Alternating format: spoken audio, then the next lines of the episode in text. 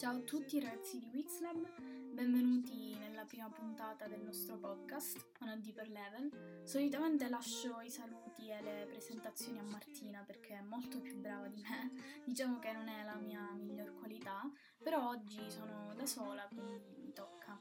Come dicevo questa è la prima puntata del nostro podcast che appunto è nato dalla necessità di avere uno spazio eh, di approfondimento più ampio rispetto a determinati argomenti che trattiamo sia nella nostra pagina su Instagram Wizlab che nella nostra trasmissione che va in onda su Radio Futura ogni martedì alle 15.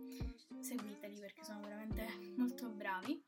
Ehm, questo podcast eh, appunto nasce da questa necessità che sentiamo un po' tutti, magari io più degli altri perché sono famosa per essere abbastanza chiacchierona, diciamo così, quindi parlerei per molto tempo di molte cose, ma da una, necessi- da una, necessità sentita un po' da tutti di poter approfondire liberamente gli argomenti che preferiscono.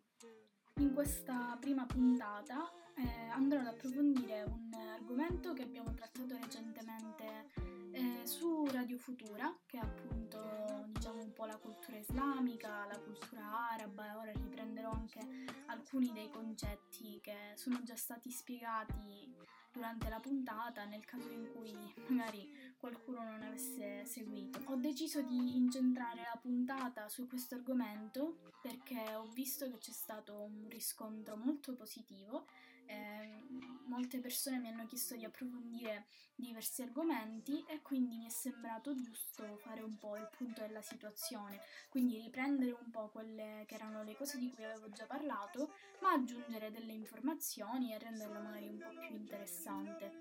Tengo a specificare che tutte le informazioni che io tratterò durante questa puntata sono delle informazioni che ho tratto da un saggio che ho scritto personalmente, che se qualcuno ha il piacere di leggere eh, troverò il modo di farli avere. E, ehm, ovviamente tutte le informazioni trattate a loro volta nel saggio eh, vengono da libri. Eh, non, non, mi piace molto utilizzare internet per questo genere di cose perché non è esattamente molto affidabile, tranne una breve parte cui riuscita, di cui non sono riuscita a trovare alcune informazioni sui libri. Eh, magari alla fine vi faccio una breve bibliografia così potete in un certo senso reperire queste informazioni personalmente. Allora, come ho detto in precedenza, io adesso andrò a riprendere un po' quelle che erano le tematiche che abbiamo affrontato durante la puntata.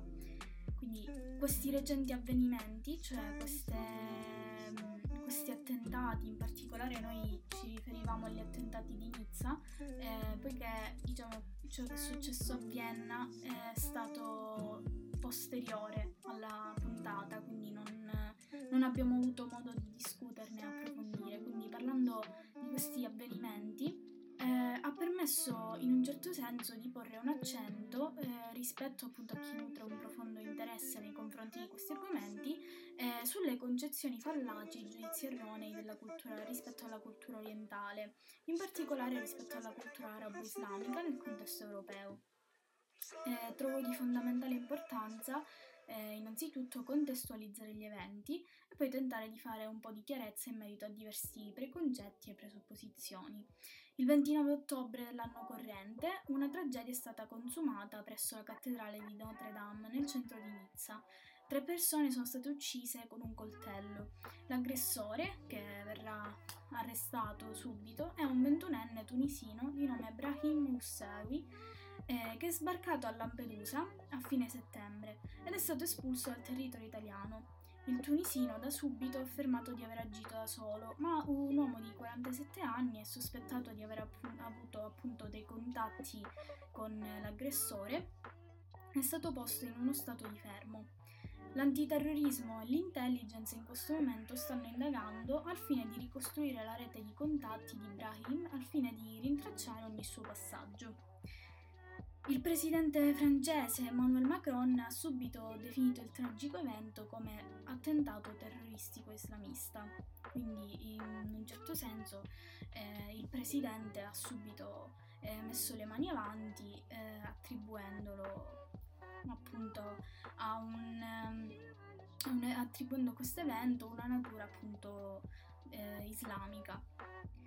Tengo a sottolineare prima di cominciare che non è un, um, non è una, un podcast, non è una, una, puntata, un discorso che nasce per appunto ehm, giustificare questi eventi perché sono ingiustificabili, però trovo giusto fare un po' di chiarezza perché come tutti sappiamo è molto, non è molto raro trovare sul web degli attacchi un po' inutili, anche insensati nei confronti di questo genere di culture. Allora, la civiltà arabo-islamica è una delle civiltà più feconde e gloriose della storia e ha fatto della Tasamu, quindi la della tolleranza e dell'apertura verso lo straniero, un principio cardine della propria visione del mondo. Ora andrò a riprendere una serie di termini che ho trattato già nella puntata andata in onda su Radio Futura, che sono musulmano, islamico e arabo. Con il termine islamico si fa riferimento a ciò che appartiene al mondo islamico, semplicemente riferendosi alla cultura e al sistema sociopolitico. In che senso? Nel senso che parlare di qualcosa di islamico si va bene per um, parlare di tutto tranne le persone. Per indicare una persona che ha fede nell'Islam si utilizza la parola musulmano. Quindi la parola musulmano indica un, una persona di fede islamica. Per il termine arabo invece il discorso è semplice sì, però in un certo senso anche complesso, anche se lì poi ci andiamo ad addentrare diciamo in una parte un po' più linguistica che se volete potrò approfondire prossimamente. Ehm, infatti il, ter- il, termine arabo, tecnicamente arabofono, è eh, riferibile a chiunque abbia l'arabo come lingua materna. Questa prima distinzione senz'altro ci aiuterà a fare un po' di chiarezza e a muoverci meglio, diciamo, in quelli che sono i meandri di questa cultura così affascinante che purtroppo è così poco conosciuta e mm, tenuta in piedi da una serie di presupposizioni e preconcetti. Il primo testo che voglio analizzare eh, insieme a voi, eh, da cui appunto tratto delle informazioni, in un certo senso mi sono anche ispirata, è un saggio del critico letterario eh, Edward Said e si chiama Orientalismo. Quindi all'interno dell'opera di questo critico, nato a Gerusalemme nel 1935, ehm, viene trattata l'immagine Europa, europea dell'Oriente. Questo saggio è stato pubblicato nel 1978, ma in Italia una prima edizione arriverà soltanto nel 1991. Il termine orientalismo, in particolare, indica il modo con cui la cultura europea ha conosciuto l'Oriente, cercando di dominarlo fino a renderlo il luogo in cui risiedeva il diverso. Da sempre l'Oriente è stato fatto oggetto di studi, eh, si è cercato di, in un certo senso, limitarlo, racchiuderlo in delle categorie rispetto alla cultura, alla religione, all'arte e alla letteratura. Ciò perché nei confronti della civiltà europea L'Oriente è sempre stato un oggetto affascinante, un richiamo assoluto nei confronti di studiosi e di letterati. Questo sempre più crescente interesse nei confronti della cultura orientale ha portato grandi personaggi, di cui Said analizza attentamente ogni prodotto relativo alla cultura orientale. Purtroppo approfondire anche questo qui sarebbe veramente a livello di tempo molto molto dispendioso, però sono aperta alle richieste di tutti se vi va posso anche analizzare queste opere. Comunque ha portato grandi personaggi quali pittori come Delacroix, Matisse e scrittori come Flaubert, Hugo e Byron ad avvicinarsi sempre di più a questa affascinante cultura, compiendo dei viaggi, alimentando l'interesse attraverso delle descrizioni, dei racconti di viaggio, delle incisioni, delle pitture. Said però parlerà anche di Dante. Di Dante ne ho voluto parlare perché diciamo è conosciuto, più conosciuto rispetto alle persone che ho precedentemente nominato e probabilmente anche un po' più interessante. Dante ne parla, parla di Maometto all'interno della sua, della sua colossale commedia. La figura di Maometto già comincia a prendere forma, eh, ovviamente nell'immagine occidentale dell'Oriente, eh, ai tempi della Divina Commedia di Dante Alighieri.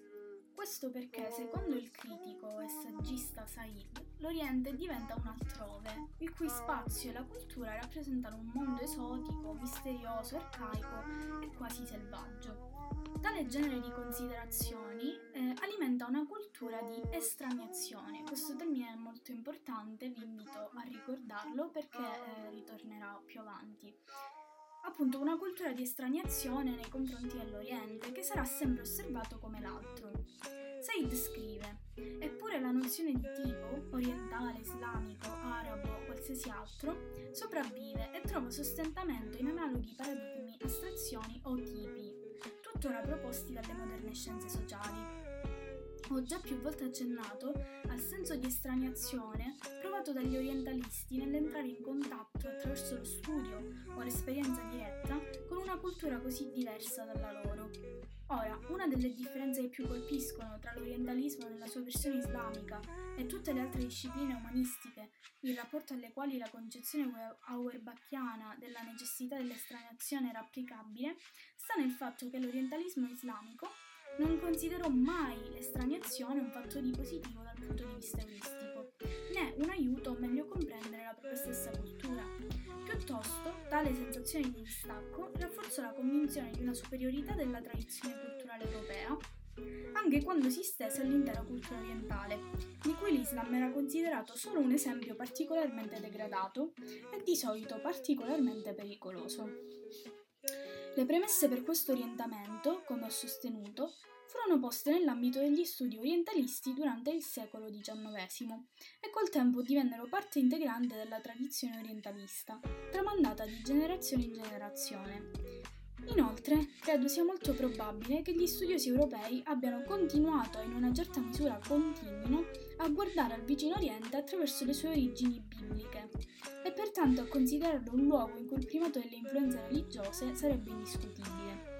Per via delle sue speciali relazioni sia con il cristianesimo che con il giudaismo, l'Islam ha sempre costituito per gli orientalisti il paradigma o appunto il tipo originario della mistificazione connotata ancor più negativamente dal timore che l'Islam fosse sin dalle origini rimanesse oggi espressione di un'irriducibile ostilità nei confronti dell'Ovest e della sua cultura. Quindi in questo breve estratto è possibile notare quanto l'analisi di Said sia precisa e accurata, oltre che tremendamente attuale. Da parte della civiltà occidentale c'è un'automatica correlazione tra religione e civiltà, anche laddove tale legame non può essere riscontrato concretamente. È necessario porre l'accento su due parole utilizzate da Said nel presente estratto, ovvero particolarmente pericoloso. Particolarmente pericoloso in appunto relazione all'immagine dell'Islam. Secondo l'immaginario collettivo, soprattutto in fasce culturali medio-basse, infatti vi è un collegamento automatico tra l'Islam e il fondamentalismo islamico, in particolare atti di estrema violenza quali atti terroristici, si tratta di credenze alimentate in alcuni casi da ideologie politiche che fanno della lotta all'estraneo il loro cavallo di battaglia, il mezzo grazie alla quale riescono a raccogliere consensi da parte della popolazione. Ciò amplifica la comune xenofobia fino a renderla un assoluto rigetto appunto nei confronti della cultura orientale, che renderà utopica un'eventuale idea di approfondimento di quest'ultima, motivo per cui l'ideale generale collegato ad essa manterrà sempre un'accezione negativa e sostanzialmente errata, comunemente attribuitogli. Said continua: Se improvvisamente siamo posti di fronte a quello che pare un modo di vita radical- radicalmente sconosciuto, e tale parve all'Europa durante il Medioevo l'Islam, la reazione nell'insieme è difensiva e conservatrice. L'Islam viene giudicato una versione modificata in modo fraudolento di qualcosa di già esistente nella fattispecie del cristianesimo. La minaccia viene modificata, si impongono valori familiari, alla fine la mente attenua la pressione, discriminando tra elementi effettivamente originali e altri che reputa in fondo delle ripetizioni. In questo modo anche l'Islam fu addomesticato, la sua originalità e forza di suggestione furono poste sotto controllo e si poterono cogliere sfumature e differenziazioni che sarebbero sfuggite se la sua novità avesse continuato a venire esperita in forma bruta. In modo analogo, l'Oriente intero, o meglio la sua immagine, oscilla tra il disprezzo dell'Occidente per ciò che è familiare e rassicurante e la sua curiosità, una curiosità piena di timore per ciò che è nuovo. Si coglie un'importante dicotomia in questa accuratissima analisi. Da una parte troviamo il disprezzo della civiltà occidentale nel riconoscere qualcosa di familiare, ma allo stesso tempo diverso dalla loro stessa cultura, in particolare per quanto riguarda la religione, quindi questa similitudine e questa diversità della, delle religioni cristiana e islamica. D'altronde si tratta dell'incontro tra due delle principali religioni mono- monoteiste che per quanto possano essere diverse l'una dall'altra avranno sempre un certo grado di similitudine tra loro. Per l'appunto cristianesimo e islam sono le due religioni con il maggior numero di fedeli e condividono una comune tradizione storica. Inoltre le due fedi condividono lo stesso luogo d'origine, ovvero il Medio Oriente. D'altra parte troviamo la curiosità da parte delle civiltà occidentali nei confronti dell'Oriente, che lo rende oggetto di desiderio da parte di studiosi, uomini di cultura, che tuttavia se ne tengono ideologicamente a distanza. Facendo riferimento al rapporto tra mondo orientale e mondo occidentale, così anche come ce ne ha parlato Said, è importante portare alla luce e trattare un importante fenomeno, fenomeno storico-religioso che vede l'incontro di queste due civiltà, l'arrivo delle crociate cristiane nel vicino Oriente. Nell'Europa cristiana, in particolare nelle ultime fasi del Medioevo, cominciarono a diffondersi alcune teorie che tendevano a considerare lo scontro tra crociati e musulmani come un periodo di conflitti lunghi e ininterrotti tra l'Occidente e l'Oriente del mondo. La tesi sul conflitto tra Oriente e Occidente è stata ripresa nella seconda metà del XX secolo da sociologi e politologi, in particolare angloamericani, che hanno proposto la teoria geopolitica dello scontro di civiltà. Questo genere di studi e teorie in particolare vennero riprese nell'ottica degli studi orientalistici che ha preso piede in questa particolare epoca storica, come ce ne parla Edward Said appunto all'interno della sua opera. Tanto per cominciare, bisogna precisare che né le crociate né le diverse forme di jihad, incoraggiate e giustificate senz'altro da un profondo spirito religioso, possono essere definite come delle effettive guerre sante, né avevano come scopo la conversione o la distruzione del nemico. In secondo luogo, gli scontri furono degli episodi più o meno prolungati e cruenti, ma non si configureranno mai come delle guerre continuative. Infatti furono piuttosto le relazioni economico-commerciali, diplomatiche e culturali tra i due mondi ad esserlo. Tra l'altro non è sicuro che i musulmani giudicassero in modo negativo il movimento delle crociate, tant'è che probabilmente la cultura musulmana non era neanche.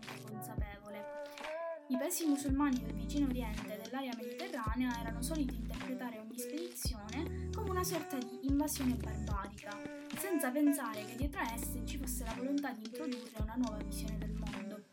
L'incontro tra queste due civiltà ha origini storicamente lontane e ogni traccia di contaminazione culturale può essere rintracciata in opere di natura letteraria, religiosa, artistica, ma soprattutto in testimonianze storiche dirette o indirette. Tornando al um, concetto di estraniazione, trattato appunto da Said, quindi di cui abbiamo parlato precedentemente, è inevitabile fare riferimento alla cultura dello straniero. Un importante sociologo, Jörg Simmel, si occupa di analizzare la figura dello straniero, in particolare nella cornice di uno studio sociologico sulla società che vuol fare luce su particolari meccanismi, quello di azione reciproca e di forma di reciprocità.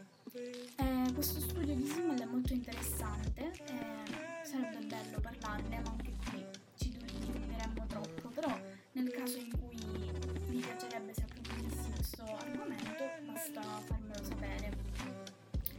Quindi cosa ha a che fare il concetto di estraniazione con lo studio condotto da Simmel? Allora, senz'altro le modalità. Il modo infatti in cui Simmel effettua queste ricerche con un approccio verso le interazioni sociologiche è quello di un eterno straniero. Sente di appartenere al mondo, ma allo stesso tempo riesce a sentirsi fuori dal luogo e fuori dal tempo. Quindi senz'altro il sentimento che accompagna colui che si trova ad avere per l'appunto dei rapporti di reciprocità con il diverso. L'altro come avviene nell'incontro tra Occidente e Oriente. Sono molte le figure di riferimento trattano la figura dello straniero, da Omero Manzoni fino a Elsa Morante e come non parlare di Baudelaire e delle sue influenze alienanti nel panorama cittadino che viene descritto da lui in moltissime opere.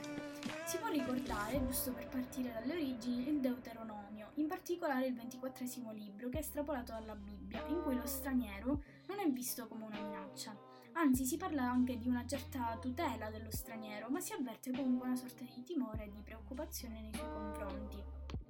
Nell'Odissea, in generale all'interno della cultura greca, è veramente interessante notare come la figura dello straniero sia scissa in, un, in un'inevitabile dicotomia, quella tra Xenos, cioè ospite, e Barbaros, ossia nemico.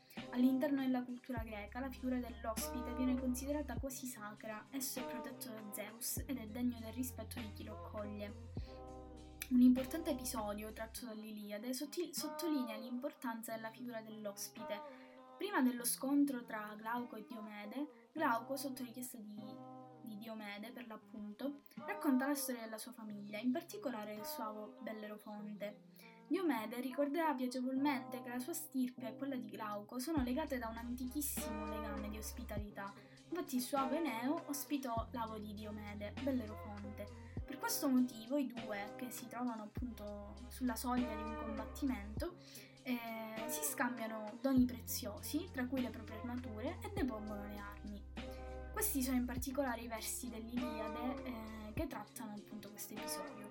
Ciò disse, si allietò Diomede, potente nel grido, quindi l'asta piantò nella terra che tutti alimenta, e al pastore di genti parlò con garbate parole. Dunque, ospite antico, a me sei tu da parte paterna, Infatti il divino Eneo una volta ospitò nel palazzo il nobile Bellerofonte e lo tenne con sé venti giorni, e si scambiarono anche amabili doni ospitali. Eneo una cintura gli diede fiammante di porpora, Bellerofonte un'aurea coppa con duplice anza, e quella io partendo lasciai nella mia casa. Dunque un ospite caro hai in me nella terra di Argo, e io in te nella Ligia, se io al paese dei Ligi venissi. Colpi di lancia tra noi evitiamo, anche in mezzo alla mischia. Ci sono infatti per me molti teucri e illustri alleati da uccidere. Chiunque un dio mi presenti io colga, colga inseguendo, o anche per te molti achei da battere chiunque tu possa. Scambiamo tra noi le nostre armature, affinché anche questi sappiano che ci vantiamo di essere ospiti antichi. Così, finito il colloquio, balzarono giù da cavallo, si strinsero la mano e si giurarono fede. Fu allora che tolse il senno a Glauco Zeus il Cronide, egli infatti scambiò con Diomede armi d'oro con altre di bronzo, cioè cento buoi con nove. Allora, ci sarebbe da approfondire moltissimo riguardo a questo episodio dell'Iliade. Io però vorrei fare un, un, appunto riguardo appunto la cintura fiammante di porpora. Questo per esempio si può definire un, un'importante eh, traccia storica eh, involontaria, nel senso che la, la cinta fiammante di porpora indica che a quel tempo i greci avevano un commercio con i fenici, poiché erano solo i fenici a commerciare la porpora, era diciamo la loro merce pregiata. Questo semplicemente per fare un po' di chiarezza per quello che quello a cui facevo riferimento prima, fonti storiche eh, volontarie o involontarie. Quindi questa è la visione diciamo un po' più romanzata se vogliamo, lo straniero trattato in maniera un po' più, ehm, sì, più romanzata. Poi all'interno della cultura greca abbiamo altre figure come Erodoto e Tucidide, la cui, la la posizione riguardo allo straniero viene trattata diversamente. Infatti gli stranieri vengono considerati sì barbari da entrambi, però i due autori non condividevano pienamente lo stesso punto di vista, diciamo le stesse modalità. Eh, Erodoto racconta usi e costumi di queste popolazioni barbare, ma non rinuncia a elementi divini o magici, quindi è anche un po' una narrazione più piacevole, mentre Tucidide è più analitico nel narrare gli usi e i costumi di queste diverse culture. Vi ho parlato di tutto ciò perché appunto volevo farvi notare che la figura dello straniero è trattata da sempre da autori antichi, quindi parliamo dell'Iliade, del Deuteronomio, a autori quasi contemporanei, non quasi contemporanei come Samorante, Baudelaire e così via. Quindi diventa una figura necessaria nell'analisi del rapporto con esso, ma anche, come ci ha dimostrato Simmel, anche nella comprensione delle dinamiche sociali, escludendo la figura dello straniero nello specifico, quindi utilizzando il suo punto di vista come strumento e mezzo analitico. Adesso però è giusto cominciare ad approfondire e parlare nello specifico della cultura orientale, in particolare per ciò che concerne l'Islam. Come più volte sottolineato, sono molteplici i pregiudizi che condizionano la nostra concezione appunto dell'Islam, scusate il gioco di parole. Per esempio si sostiene che l'Islam sia sempre, si sia sempre imposto con violenza e belligeranza. In realtà la vasta espansione dell'impero islamico, dall'Arabia alla Spagna a ovest, all'India, all'Asia centrale a est, eh, all'Anatolia al nord e ai confini dell'Etiopia al sud è dovuta principalmente al fatto che l'Islam fu in grado di risolvere una numerosa serie di conflitti interni. Infatti le popolazioni, stanche della tirannia o del degrado dei vecchi sistemi, accolsero i musulmani come dei liberatori e molti si convertirono. Inoltre, come sostenuto in precedenza, il carattere universalista ed egualitario della umma musulmana, quindi il principio di cui ho parlato prima, il principio della tasamu, della tolleranza, quindi il, questo carattere della umma musulmana, che era la comunità di fedeli, che pur indiscutibilmente attribuendo il ruolo primario privilegiato della famiglia del profeta e sostenendo la conservazione rigorosa dell'arabo come lingua sacra, infatti eh, l'arabo è considerata assolutamente la lingua sacra mm, perché le sacre scritture, il Corano, utilizzano quella lingua. In un certo senso la la lingua araba nasce dalle sacre scritture, ma anche questo è un concetto un po' più complesso, sarebbe da approfondire ulteriormente. Comunque, questa cultura ammetteva che tutti coloro che abbracciavano la vera fede potessero convertirsi in fratelli degli altri credenti, al di là di qualsiasi differenza etnica o di altra natura. Durante il VII secolo a.C. Eh, nasce la religione islamica, opera della predicazione del profeta Muhammad Maometto, nella penisola araba, precisamente nella città della Mecca. L'Arabia del tempo era popolata da nomadi, Badu, da cui badu, beduini, scusate, politeisti e animisti, organizzati in un complesso sistema tribale, quindi anche eh, qui, prima della grande religione monoteista, le popolazioni erano politeiste. Eh, quindi sì, anche questa è una similitudine rispetto a molte altre culture. Più tardi la, tra- la tradizione islamica denominerà quest'epoca Jahiliya, ossia dell'ignoranza. Verso i 40 anni Maometto inizierà a predicare un monoteismo puro e assoluto che affondava le radici in quello di Abramo e la fede in un unico Dio, in, in arabo appunto Allah. Oltre ad essere la lingua di una grande letteratura, l'arabo è considerato, come dicevo prima, appunto, ufficialmente la lingua sacra della religione islamica, la lingua della rivelazione coranica. Il Corano è il libro sacro dell'Islam e fu rivelato a Muhammad per la prima volta tramite un angelo identificato in seguito con Gabriele. Il codice di vita islamico, eh, i fondamenti dell'Islam in particolare, ehm, diciamo è un punto è, un argomento molto complesso da trattare ehm, e non ho voluto approfondire più di tanto perché in un certo senso da, sotto questo punto di vista è un territorio ancora inesplorato anche per me, però ehm, conosco, ho avuto modo di conoscere il codice di vita islamico in un certo senso, che si fonda su cinque regole fondamentali, che sono i cinque pilastri dell'Islam. Abbiamo la Shahada, la testimonianza di fede, la Sala, la preghiera, Zaka, l'elemosina, Saun, il digiuno e Hajj, il pellegrinaggio. Questi cinque pilastri dell'Islam sono gli atti di culto fondamentali della fede musulmana. Le norme e le dottrine generali di questi atti di culto si trovano nel Corano, mentre le regole dettagliate per la loro attuazione pratica si trovano nell'insegnamento orale del profeta e nella Sunna. Ne approfitto per scusarmi eventualmente se ho pronunciato male qualche parola in arabo, ma ancora non sono proprio bravissima. Poi voglio parlare della differenza tra sunniti e sciiti perché è una domanda che mi è stata posta eh, due volte nel corso della puntata e non so quante volte mh, mm, nel modulo Google vi ho chiesto di compilare in questi giorni. Ehm, quindi io eh, avevo dato una sorta di spiegazione ne, nei commenti appunto della radio, ma lì lo spazio è veramente molto limitato, quindi non potevo scrivere più di tanto e quindi ho deciso di approfondirlo per parlarvene qui oggi. Tra il 656 e il 661 si verificò un'importante crisi per il nascente Islam. Alla morte del califfo Othman. Nonostante non siano mai state chiarite le circostanze della sua morte, i suoi fedeli accusarono Ali, cioè il capo dell'opposizione. Questi sospetti dei fedeli di Othman crebbero quando, in un processo non esattamente molto chiaro, Ali fu scelto per il califfato. Gli appartenenti alla Shura, cioè la consultazione che dichiarò Othman califfo, si insorsero, eh, incontrando appunto il sostegno della terza moglie di Maometto, Aisha. Tuttavia il fronte dei sostenitori di Othman fu sconfitto nella battaglia del Cammello, che avvenne nel dicembre del 656 nei pressi di Bassora. I rivali più importanti di Ali morirono e Aisha fu rispedita a Medina. Nonostante Ali fosse, non fosse assolutamente interessato, si trovò nella posizione di dover perseguitare gli assassini di Osman. Per questo motivo nacque una corrente di opposizione, a capo della quale stava un parente del, di quest'ultimo, che era il governatore della Siria Muawiyah. Scusatemi sempre per la pronuncia un po' così. Iniziò una nuova guerra che si concluse con un patto per celebrare l'arbitraggio che Ali accettò e che terminò con un'opinione favorevole nei confronti di Muawiyah.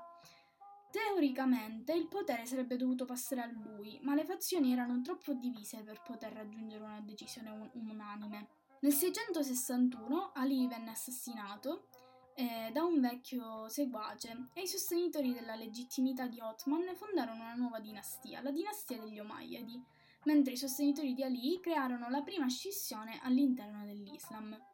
All'inizio, eh, appunto, quella di, tra sunniti e sciiti. All'inizio le differenze tra sunniti e sciiti riguardavano le relazioni in ambito politico e di successione dinastica. Quindi i sunniti riconoscevano l'eleggibilità nella successione del profeta tra tutti i membri della tribù, mentre gli sciiti consideravano idonei all'elezione soltanto i discendenti del profeta, in particolare quelli di Ali e di sua moglie Fatima, unica figlia di Maometto, che aveva lasciato come eredi due figli maschi, Hasan e Hussein. Tra una successione di tipo tribale e una ereditaria per diritto divino, così come la desideravano i seguaci di Ali, c'erano delle differenze che avrebbero avuto appunto delle conseguenze drastiche. Il califfo sunnita è un capo temporale con il compito di difendere l'Islam, ma non ha prerogative in campo religioso. Al contrario, l'imam, che è il nome dato da Ali ai suoi seguaci, che è appunto l'imam sciita, è considerato capo della comunità, in quanto a conoscenza in materia sacra è considerato infallibile. Questa era più o meno la spiegazione che avevo dato in puntata qualche giorno fa. Tale importanza del, dell'ima, dell'imam in ambito sciita che esso viene riconosciuto come verità fondamentale dell'Islam, insieme all'unicità di Allah e alla profezia di Maometto. Nello stesso modo in cui il profeta fu guidato da Dio, così l'ima, l'imam ha come guida il profeta. È l'unico interprete delle scritture, unico e autentico continuatore della missione di Maometto. L'importanza attribuita a questa figura rendeva difficile la scelta di un solo imam da parte della comunità. Invece in relazioni sunniti si osservavano alcune differenze che riguardano il riconoscimento di determinate parti della tradizione delle scritture, così come alcune sfumature in materia, in materia di diritto. Si può affermare che gli sciiti, nonostante debbano essere considerati dei tradizionalisti per quanto riguarda le scritture, che vengono private di tutte le parti che ritenevano essere state aggiunte da Othman, risultano invece innovativi sotto alcuni aspetti, nella misura in cui il carattere eh, centrale e l'importanza data alla figura dell'imam permette loro di apportare grandi cambiamenti nel campo dell'interpretazione e della traduzione. Un'altra, import- un'altra domanda che mi è stata posta nel modulo e anche da persone che mi hanno contattato personalmente è appunto il ruolo della conquista islamica, della Sicilia in particolare, eh, e ciò che ne rimane. Allora, è consapevolezza comune l'importante ruolo rivestito all'interno della storia culturale, culturale siciliana dal, della conquista di quest'ultima da parte degli arabi. La conquista islamica avvenne tra l'827 con lo sbarco a Mazzara del Vallo presso Capo Granitola, scusate, credo sia così, eh, e il 902. La Sicilia aveva subito già delle incursioni, ma erano tutte finalizzate al saccheggio e alla razzia. In quel caso non c'era alcuna intenzione di spodestare il controllo bizantino. La spedizione definitiva avvenne sotto il comando del giurista Asab ibn al-Furat. Nonostante l'esito positivo, a causa delle difficoltà incontrate, ehm, gli, ass- gli, gli assediatori, se così si possono chiamare, soffrirono quanto il popolo assediato. Le principali città siciliane conquistate furono in ordine cronologico Palermo nel 831, Messina nell'843, Enna, cioè Casrian, da cui Castro Giovanni nell'859, Siracusa nell'878, Catania nel 900 e Taormina nel 902. L'occupazione tuttavia fu portata a termine con la conquista di Rometta nel Messinese eh, nel 935 circa. Come già accennato precedentemente, il governo islamico in Sicilia fu basato sulla tolleranza, eh, non perseguitarono i cristiani, anzi ne favorirono la libertà di culto con un pagamento di una tassa definita gesia. Eh, politicamente parlando, non vi fu un regno unitario, ma diverse signorie rette dai cadì. In particolare la Sicilia fu divisa in tre grandi aree: Val di Mazzara, che comprendeva la parte centro-occidentale, il Val Demone, che comprendeva la parte settentrionale orientale, e la Val di Noto, che comprendeva la parte meridionale. La Sicilia fu sede di un emirato dipendente dalla dinastia tunisina degli Aglabiti, poi divenne indipendente con una propria dinastia. La popolazione poteva essere distinta principalmente in eh, delle categorie che erano indipendente, cioè che conservava i vecchi ordinamenti, tributaria, che pagava la gesia, vassalla o zimmi, che viveva so- soggetta, e infine servi della gleba o memluk. Durante la loro permanenza, che è durata 200 anni, gli arabi diedero un notevolissimo apporto all'economia e alla civiltà siciliana. Introdussero le arti, le scienze orientali e in campo appunto più economico introdussero la coltura del riso e degli agrumi, realizzando imponenti opere di canalizzazione dell'acqua. In particolare, durante la dominazione araba, Palermo, che all'epoca si chiamava Balerm, si distingueva per lusso e ricchezza e si presentava con tutte le caratteristiche di una grande città orientale. Purtroppo non ci rimane alcuna moschea perché tutte furono trasformate in chiese cristiane e l'Alcazar, attuale palazzo dei Normanni, non lascia più riconoscere la parte costruita dagli arabi. Ciò che rimane è una parte di moschea incorporata nella chiesa di San Giovanni degli Eremiti, eh, parti di castelli come quello della Zisa e della Favara, la struttura del vecchio quartiere arabo di Mazzara e le terme di Cefaladiana a Cefalù. Ciò che manca nel contesto architettonico tuttavia è fortemente presente nella storia linguistica della Sicilia. Numerosissime città, in particolare la città di Caltanissetta, eh, così come Caltagirone, Caltaputuro, eccetera, derivano il proprio nome da Calat, ossia castello. Poi abbiamo Marsala, Marzamemi da Marscia, ossia porto, Gibellina, Gibilmanna, Gibilrossa, da Jebel, montagna e così via. Rimangono inoltre moltissimi termini commerciali in siciliano, anche in italiano ovviamente abbiamo tantissime tracce della lingua araba, però in particolare mi è stato chiesto di parlare della Sicilia e di termini siciliani, come per esempio funnaku, tariffa, sensale, fastuca, zagara, zibibbu, giugiulena, questo credo si pronunci Calia, sarebbero i ceci abbrustoliti, Giurana, Rana, Zotta, Frusta, ma anche l'origine di molti cognomi. Questa è probabilmente la prima e ultima volta che tutti voi mi sentirete parlare in siciliano perché sono incapace. Per concludere, è giusto ricordare che numerosissime tradizioni culinarie della nostra cultura hanno origini arabe, basti ricordare l'uso delle spezie, dello zucchero e dei profumi, oltre che piatti tipici come il couscous la cassata, gli amatissimi arancini e anche gli amatissimi cannoli. Tornando a parlare di cose un po' meno allegre, quindi per ritornare a questi eventi tragici del appunto l'attentato di Nizza, è giusto approfondire la figura del profeta Maometto. Secondo la tradizione musulmana, nell'anno 620 il profeta compì un viaggio noto come Isra Miraj. La prima delle due parole si riferisce al passaggio miracoloso dalla Mecca a Gerusalemme, nel luogo in cui sorge attualmente la cupola della roccia. Da lì ascese in cielo, Miraj, in sella al cavallo alato Burak. Attraverso i sette livelli incontrò i precedenti profeti, Abramo, Mosè e Gesù, e si unì a Dio. Tra il 610 e il 622 molti fedeli perseguitati alla Mecca furono costretti ad emigrare e Maometto fu reso oggetto di diversi attentati. I fedeli di Medina lo invitarono a trasferirsi lì per sfuggire ai continui attacchi, così la fuga verso Medina, chiamata Egira, ebbe luogo il 16 luglio del 622, che viene definito il primo giorno del calendario musulmano dell'era islamica.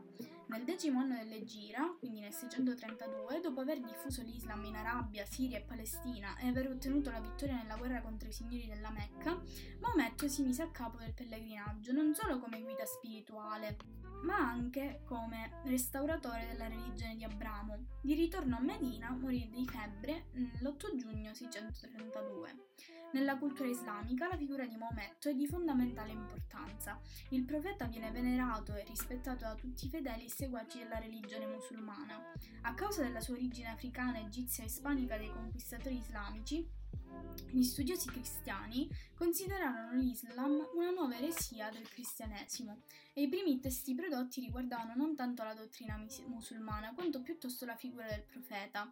Si ritorna dunque al discorso precedentemente affrontato, quello che dal punto di vista cristiano e occidentale la religione islamica, in particolare Maometto, rappresentavano delle aberrazioni della fede cristiana. Per questo motivo in numerose occasioni all'interno della letteratura vengono rappresentati con una connotazione negativa.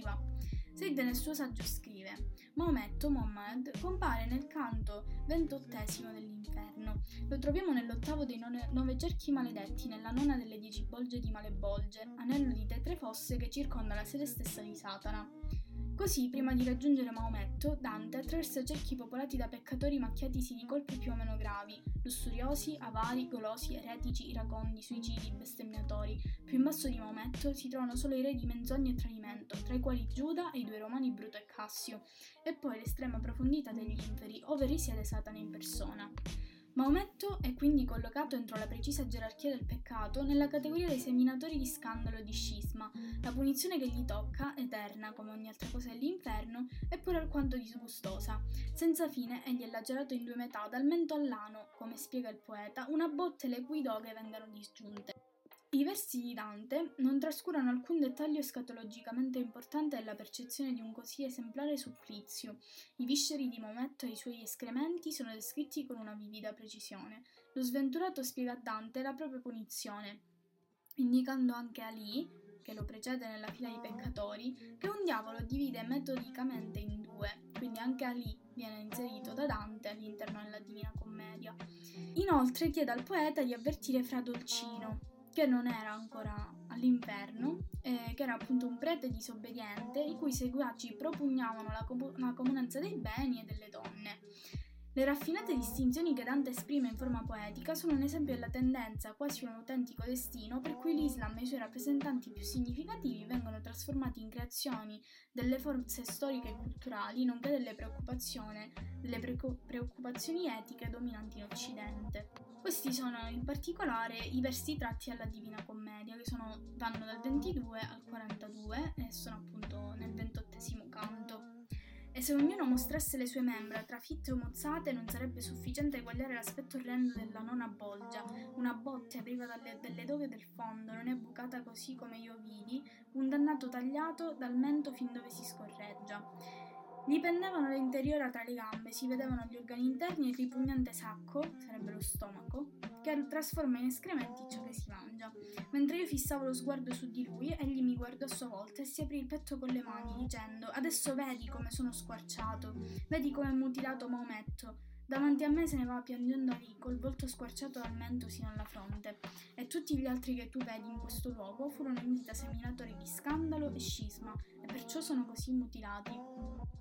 Qua dietro c'è un diavolo che, acconcia, che ci acconcia così crudelmente, sottoponendo di nuovo al taglio della spada ciascun dannato di questa schiera, una volta che abbiamo completato il triste giro della bolgia. Infatti, prima che ognuno torni di nuovo davanti a lui, le ferite sono rimarginate.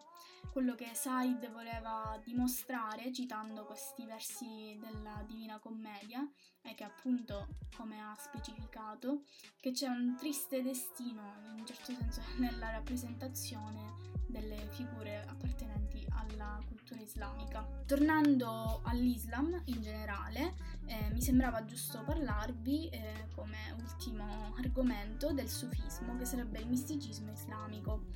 Il sufismo è la forma, la forma più mistica e spirituale dell'Islam, è un tipo di culto comune sia ai sunniti che agli sciiti. Il musulmano mistico cerca Dio nella propria intimità e cerca di farlo in vari modi, secondo la scuola o il maestro sufi. Per questi asceti musulmani il rispetto della legge coranica è condizione necessaria per poter affrontare il grande compito, cioè l'avvicinamento a Dio. Per quanto riguarda le sue origini, la questione è molto controversa. Per alcuni studiosi si tratterebbe della continuazione di una persistente eh, filosofia esistenzialista pre-islamica, altri sostengono la sua natura prettamente islamica. I musulmani hanno usato la parola araba tasawuf per indicare la pratica del sufi. Gli studiosi tradizionali dell'Islam, con il termine sufismo, eh, sono soliti denotare il nome della dimensione interiore dell'Islam. Etimologicamente il termine Sahuf derivere, deriverebbe dalla parola lana, suf, cui erano, con cui erano appunto intessuti gli abiti molto umili dei primi mistici asceti musulmani. Un'altra teoria invece afferma che la parola derivi da Al-Assufa, cioè il, pa- il popolo della panchina, che era un gruppo di compagni impoveriti di Maometto, ripeto, scusate eventuali errori di, pro- di pronuncia. Parlando di ascetismo, eh, inoltre non può venirmi in mente la meravigliosa opera di Ermanesse, Siddhartha, il cui protagonista, tra tutte le avventure e le vie, eh, tentò di raggiungere la felicità praticando l'ascetismo. Per concludere, posso dirvi che considerando queste e altre testimonianze è possibile rintracciare e sottolineare nuovamente l'invadente diffidenza della cultura occidentale e soprattutto cristiana nei confronti di Maometto e della religione islamica. Purtroppo si tratta di una concezione profondamente radicata che ancora oggi è rintracciabile nelle considerazioni che vengono attuate rispetto alla cultura orientale, motivo per cui atti di estremismo come quello avvenuto a Notre Dame sono automaticamente correlati alla cultura orientale islamica, ignorando del tutto le condizioni di estremismo religioso che si trovano alla base. Infatti è importante ricordare che purtroppo all'interno della cultura islamica, eh, come affermato più volte in precedenza, è una cultura di enorme raffinatezza e ricchezza, si sono create delle fazioni fanatici religiosi che fanno della considerazione letterale del testo sacro la loro, la loro ragione di vita e a volte anche di morte. Per esempio il tunisino arrestato a Nizza si è scoperto essere affiliato al gruppo terroristico denominato Ansari al-Sharia, un gruppo terroristico jihadista attivo in Tunisia fin dal 2011. Fin dall'inizio tale gruppo estremista ha preso parte a violente proteste contro la presunta blasfemia nei confronti di Maometto. Eh, è il caso per esempio della stazione televisiva che aveva mandato in onda il film Persepolis del quotidiano danese Posten, credo sì pronunci così, non so parlare il danese. L'interpretazione letterale del Corano eh, rende semplice individuare da parte di queste organizzazioni presunte blasfemie. Per comprendere ciò che avviene meglio è giusto citare la sura eh, Muhammad che tratta per l'appunto del profeta Maometto. Io adesso prenderò alcune parti di questa sura giusto per rendere più comprensibile perché ehm, purtroppo queste queste, queste fazioni di fanatici riescono facilmente a trovare il modo di attribuire um, il loro fanatismo, la loro follia fondamentalmente a um, motivi di carattere religioso. Allah vanificherà le opere dei miscredenti e di quelli che distolgono dalla sua via. Quando in combattimento incontrate i miscredenti, colpiteli al collo finché non li abbiate soggiogati, poi legateli strettamente. In seguito liberateli graziosamente o in cambio di un riscatto, finché la guerra non abbia fine. Questo è l'ordine di Allah. Se Allah avesse voluto li avrebbe sconfitti, ma ha voluto mettervi alla prova gli uni contro gli altri, e farà sì che non vadano perdute le opere di coloro che saranno stati uccisi sulla via di Allah. Li guiderà, migliorerà la loro condizione, li introdurrà nel paradiso di cui li ha resi edotti e così via. Quindi è semplice in un certo senso intuire perché eh, questi mm, terroristi, diciamo molto semplicemente, compiano questi atti ehm, con l'accusa di blasfemia. Con questo voglio concludere questa prima puntata. Eh, vi invito a, al solito a contattarci per eventuali suggerimenti oppure semplicemente per dirmi Carla non fare più nulla. Eh, perché come sempre noi ci mettiamo in gioco in un certo senso per portare un po' di, di cultura, non che no, non siamo Alberto Piero Angela, però ci proviamo. E voglio citarvi la bibliografia in modo tale che mm, nel caso in cui siete interessati po- potete fare le vostre ricerche. Allora, il primo testo che ho utilizzato è La lingua araba eh, di Carocci Editore, scritto da Giuliano Mion, poi Orientalismo, l'immagine europea dell'Oriente, appunto di Edward Said, eh, Le metropoli e la vita dello spirito, con l'introduzione di Paolo Jedlowski, di Jörg Simmel, poi l'Iliade di, di, Omero, il volume diciottesimo, eh, L'espansione dell'Islam della grande storia, trattato da National Geographic, poi ehm, appunto ho l'unico sito che ho utilizzato per prendere alcune informazioni perché purtroppo non, non sono riuscita a reperire sui libri, è, il, è, appunto il portale del Sud che è www.ilportaledelsud.org. Eh, dopodiché ho utilizzato il Corano, tradotto in particolare da Amsa Roberto Piccardo, e la Divina Commedia di Dante Alighieri. Detto questo vi saluto, spero di aver chiarito i vostri dubbi, se dovesse esserci qualche altra domanda potete benissimo farmela sia contattando eh, la pagina Wizlab su Instagram o me. Mm, io sono su Instagram, trovate il mio profilo nella bio della pagina. E nulla, vi ricordo l'appuntamento sulla nostra pagina il lunedì, mercoledì e il venerdì alle 2. Esce un, ogni, ognuno di questi giorni esce un nuovo post. Dopodiché eh, gli appuntamenti su Radio Futura che sono il martedì alle 15, il mercoledì alle 20 e il giovedì viene caricata la, appunto, la nostra puntata su Spotify. Detto questo vi saluto e alla prossima.